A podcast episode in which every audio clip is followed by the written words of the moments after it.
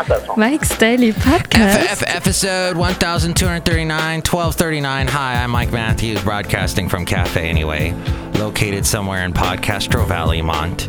Today, we hear from the brewmaster, the disgruntled fiddle player, the Benita, the rodeo queen, and we get to a segment called the Newsbleed section. Some interesting news that just broke. It broke something, it broke a dish, Mike's Daily Podcast. broke a window. You're gonna have to pay for that. And I would like to sing a song now. Mike's Daily Podcast. I would like to sing a song for Mike's Daily Podcast listener, Sylvia. She did something that was such a thrill.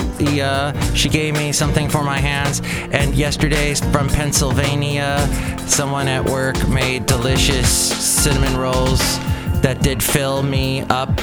Yeah, they were good. Mike's Daily Podcast. No, but Sylvia heard the show where I talked about my chapped hands, and she came up with this sort of this. Um, Mike's what is in it? Daily I think she said sugar Podcast. and, and lemon. Has a lemon Yeah. lemon smell. It's kind of minerally. It's got like minerals, and maybe she said salt was in it. So you rub, you wash your hands, and then you rub it onto your hands, which I did last night, and then you wash that off, and then there's this oil, and my hands are so much softer today. Yeah.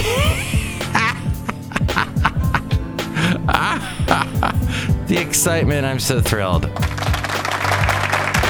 With softer hands. So, hey, if this this is sort of an unofficial plug, but if you want to know Sylvia's secret, I can put you in touch with her. But you got to email me, and I got to make sure it's cool with Sylvia and all that. So you know.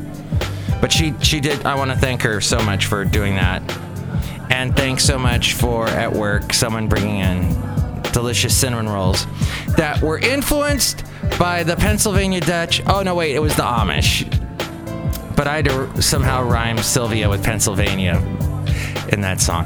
Uh, the the Amish apparently put potatoes in some of their cakes, and so Lana put in the cakes the mashed potatoes.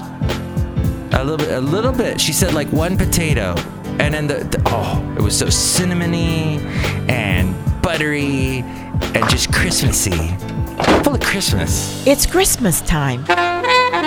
Look who just walked in. Hi, Mike. It's Benita the Rodeo Queen. Doing? It's a disgruntled fiddle player, tell you what. What? I feel like I was just here. You were on yesterday's show. Yeah, I sure hope that Bolton gets to be the Justice Department head of guy. Yeah, that is it. John Bolton. It's not Michael Bolton, is it?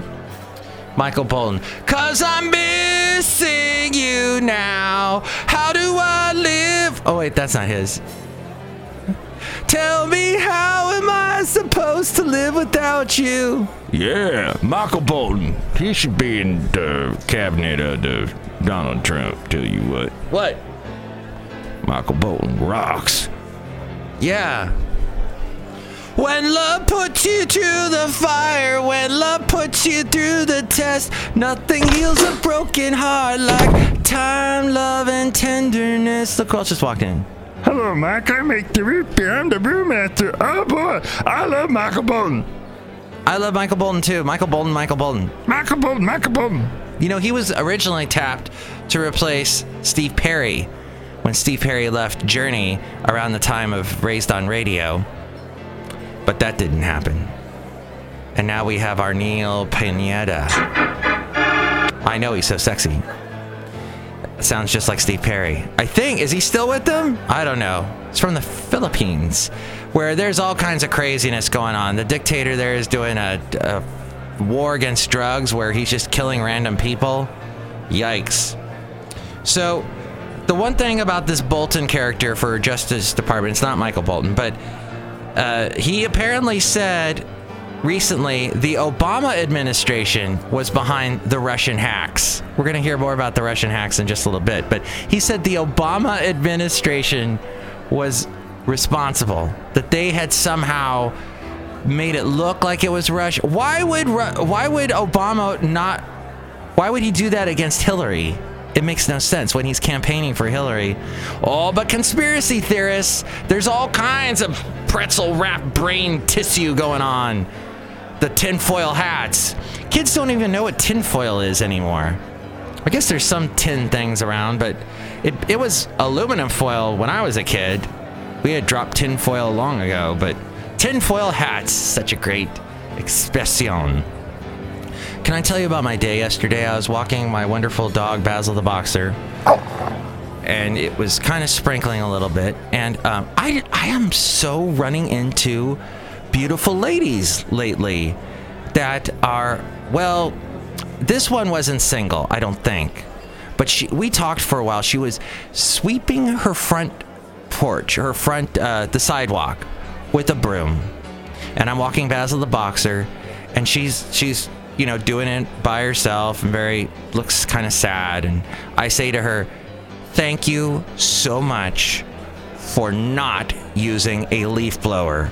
I frickin' hate leaf blowers."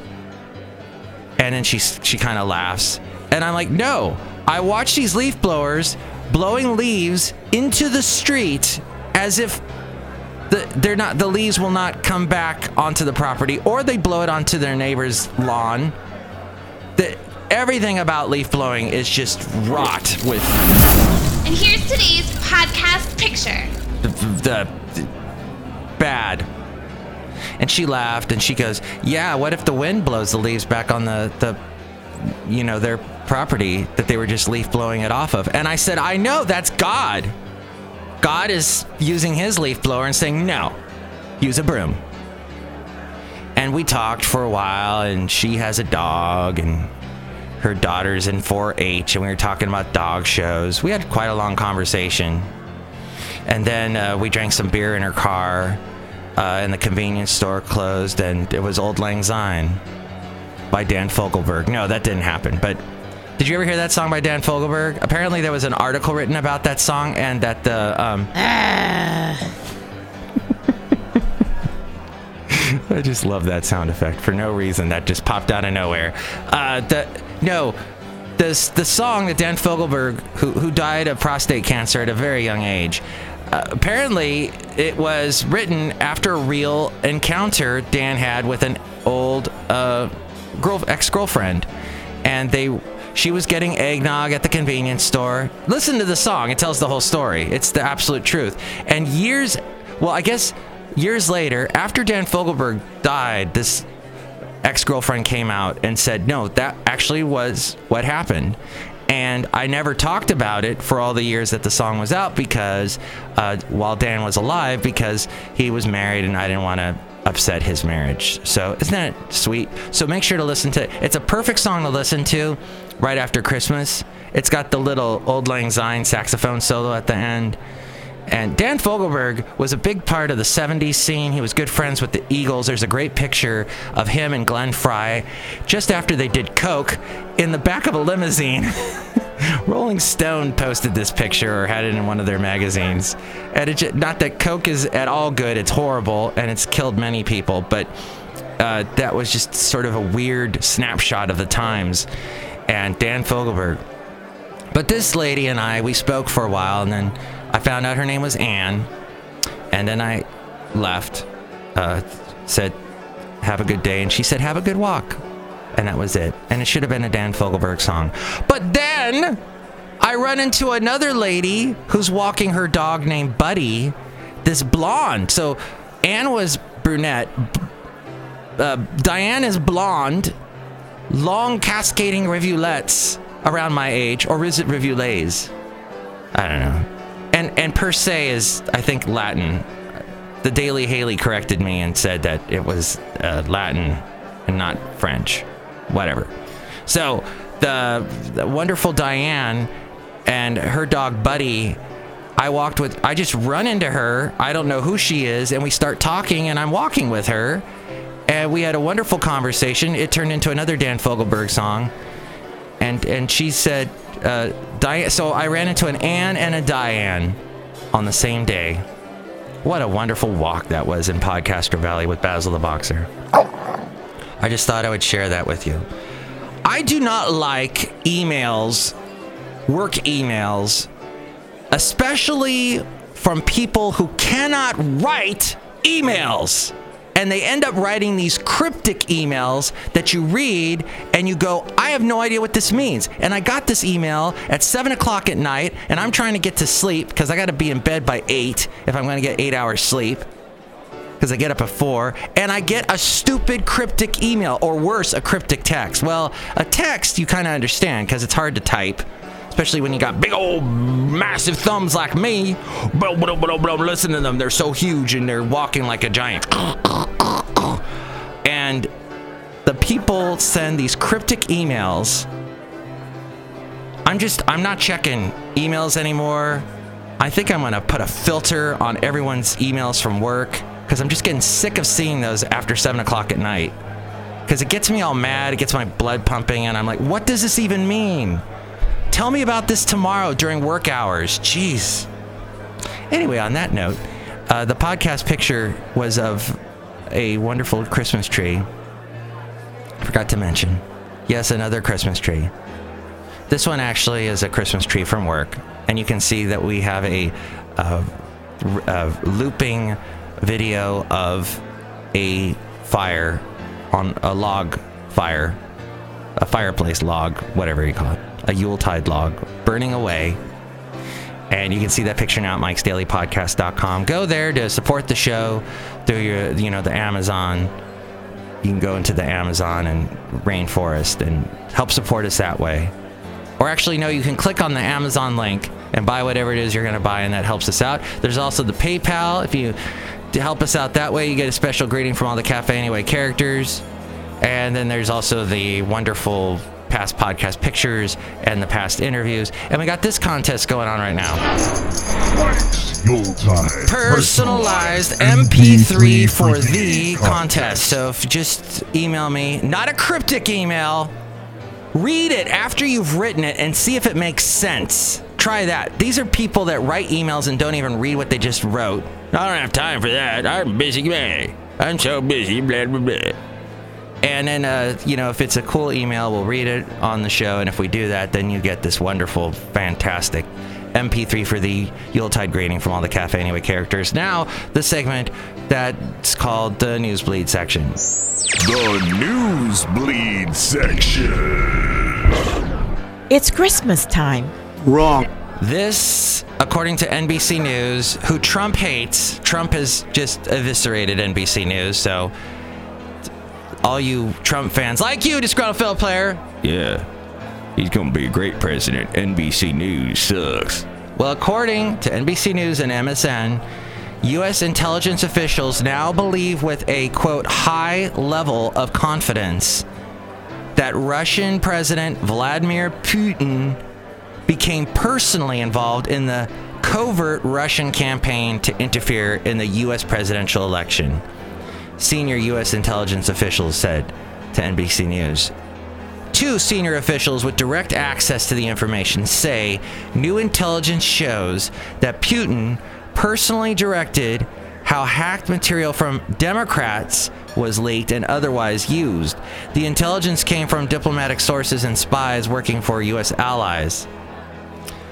Putin's ob- objectives were multifaceted. A high level intelligence source says that what began as a vendetta against Hillary Clinton morphed into an effort to show corruption in American politics and to, quote, split off key American allies by creating the image that other countries couldn't depend on the U.S. to be a credible global leader anymore. Ultimately, the CIA has assessed the Russian government wanted to elect Donald Trump. The FBI and other agencies don't fully endorse that view, but few officials would dispute that the Russian operation was intended to harm Clinton's candidacy by leaking embarrassing emails about Democrats. The latest intelligence said to show Putin's involvement goes much further than the information the U.S. was relying on in October when all 17 intelligence agencies signed on to a statement attributing the Democratic National Committee hack to Russia. The statement said officials believe that only, quote, Russia's senior most officials could have authorized these activities. That was an intelligence judgment based on an understanding of the Russian system of government, which Putin controls with absolute authority. It was not some guy on his couch in New Jersey, as Trump had said. Now the U.S. has solid information tying Putin to the operation, the intelligence officials say. Their use of the term high confidence implies that the intelligence is nearly incontrovertible. It is most certainly consistent with the Putin that I have watched and used to work with when I was a, an ambassador in the government, said Michael McFaul, who was an ambassador to Russia for two years, starting in 2012. Quote, he has a vendetta against Hillary Clinton that has been known for a long time because of what she said about his election back in the parliamentary elections of 2011. He wants to discredit American democracy and make us weaker in terms of leading the liberal dem- democratic order. And most certainly, he likes President elect Trump's views on Russia. Clinton cast doubt on the integrity of Russia's elections. As part of a contingency planning for potential re- retaliation against Russia, according to officials, U.S. intelligence agencies have stepped up their probing into his personal financial empire. American officials have concluded that Putin's network controls some $85 billion worth of assets. Neither the CIA nor the Office of the Director of National Intelligence would comment as we go outside a cafe anyway, we bring you the whole cafe anyway thingy somewhere in Podcaster Valley, Mont. Next show, it's going to be Madame Rutabaga, Valentino, and Bison Bentley. I so hope that you have nice, soft hands. That's the important thing. Soft. It's good. And that you write emails that are understandable and that are not cryptic. And that and that if you're single and you're a woman in her 40s walking your dog and you happen to run into me, I guess that's just normal nowadays. It's de rigueur, another Latin word. No, wait, I think now that one's French. Mike's Daily Podcast is written and produced and performed by Mike Matthews. His podcast is super easy to find.